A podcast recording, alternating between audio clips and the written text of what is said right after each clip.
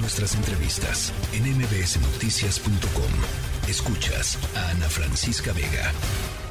Y para continuar en, el tema del fenómeno migratorio, me da mucho gusto saludar en la línea telefónica al padre Javier Calvillo, director de la Casa del Migrante en Ciudad Juárez. Buenas tardes, padre, ¿cómo está? Hola, ¿qué tal Adrián? Muy bien, acá con mucho calor y con muchas cosas. ¿Ustedes cómo están por allá? Eh, eh, tristes por la noticia que, se da a conocer eh, en torno a estos 39 migrantes que pierden la vida de una manera desafortunada, por decirlo menos. preguntarle cuál es la situación que prevalece con los migrantes en esta zona fronteriza de nuestro país. Mira, ahorita acabamos de venir precisamente del río Bravo porque, digo, es, son de esas acciones muy tremendas donde se empieza a correr la voz de que a los venezolanos se va a abrir una puerta por el río.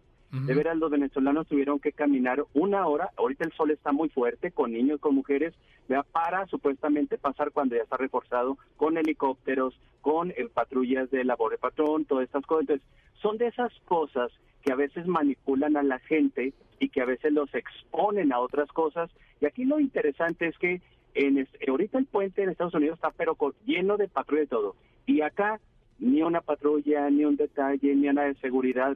Y es curioso, cuando se debe proteger, eh, no se hace, sino que precisamente en estas jugadas o en estas estrategias es donde precisamente a consecuencia viene este final muy tremendo y muy doloroso.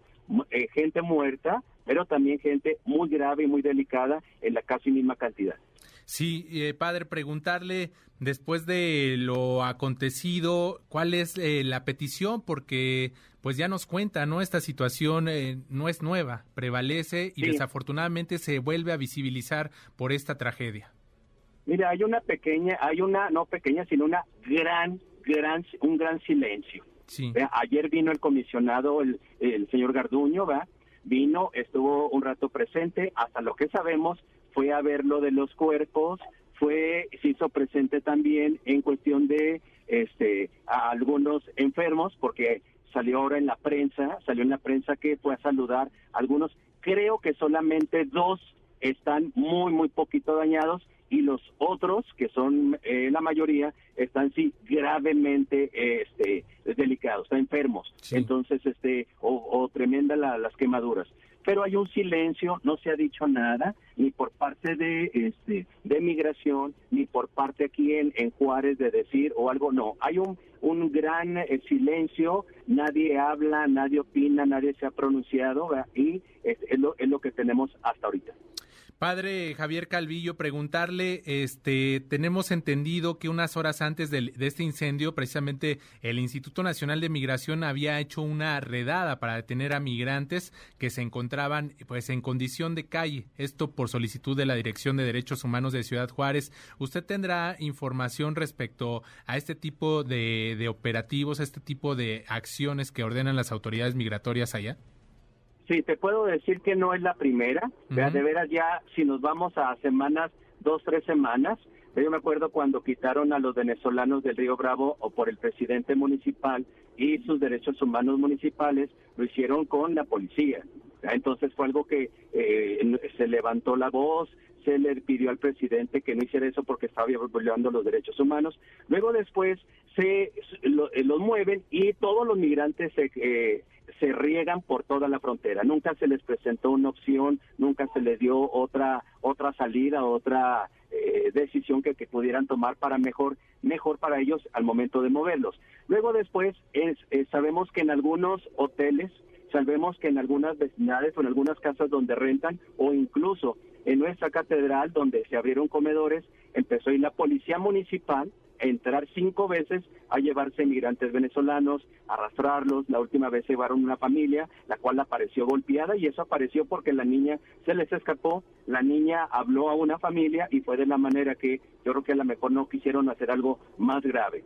Después, en un hotel también llegó migración eh, quiso este, tumbar puertas, sacó migrantes, se le habló a la policía, se le habló a la Guardia Nacional y también de una manera muy violenta, de una manera muy tremenda. Hay muchas acusaciones en derechos humanos de los policías que o migración que a los migrantes les quitan sus papeles, les quitan su dinero, les quitan su identificación este, y que aparte los tratan muy mal. Entonces yo creo que el, el día anterior, cuando en la mañana aparecen las noticias de que migración está en los cruceros quitando a todos los migrantes venezolanos. Eso a petición del alcalde y de Derechos Humanos Municipal por el licenciado Santiago. Y entonces ahí es donde viene toda esa persecución, empieza la comunidad, qué bueno que los quiten, eh, ponen fe a nuestra ciudad, están asustando, estamos preocupados, empieza y todo, bueno, fue todo así, yo creo que hasta como a la una de la tarde las eh, persecuciones quitando a los venezolanos de los cruceros y ándale, a las nueve y media, diez de la noche, el lugar empieza a quemarse, empieza toda la nota y desde las 10 hasta como a las 12, ahí está la noticia, después puro silencio, eh, se sacaban cuerpos, había mucha eh, seguridad y después al día siguiente ya empiezan a, ahí unas, algunos rumores, nada oficial hasta el día de ayer en la mañana que empiezan a comentar que hay muertos, que hay este heridos y que algo pues muy lamentable, ya se da el hecho, la gente, eh, al menos los que trabajamos en ese aspecto y otras otra otra población, muy sentidos, muy dolidos por todo esto que ha pasado y que también ha afectado, sobre todo en los comentarios negativos de la algunos de la comunidad de Ciudad eh, padre Javier Calvillo, director de la Casa del Migrante allá en Ciudad Juárez, le agradezco estos minutos y por supuesto estaremos muy pendientes porque desde mi punto de vista esto es un foco rojo, esto que nos comenta esta situación de xenofobia donde la población pues celebra este tipo de acciones, este tipo, este tipo de tratos hacia, hacia los migrantes eh, aquí en nuestro país, que nosotros pues por supuesto también condenamos cuando nuestros migrantes también son eh, tratados de manera inhumana humana en Estados Unidos principalmente. Y estaremos muy pendientes de, de, todo lo que surja alrededor. Si hay alguna actualización, estaremos en contacto, padre. Muchas gracias. Claro que sí, Adrián. Gusto saludarlo. Estamos a la orden. Gracias. Buena tarde. La tercera de MBS Noticias.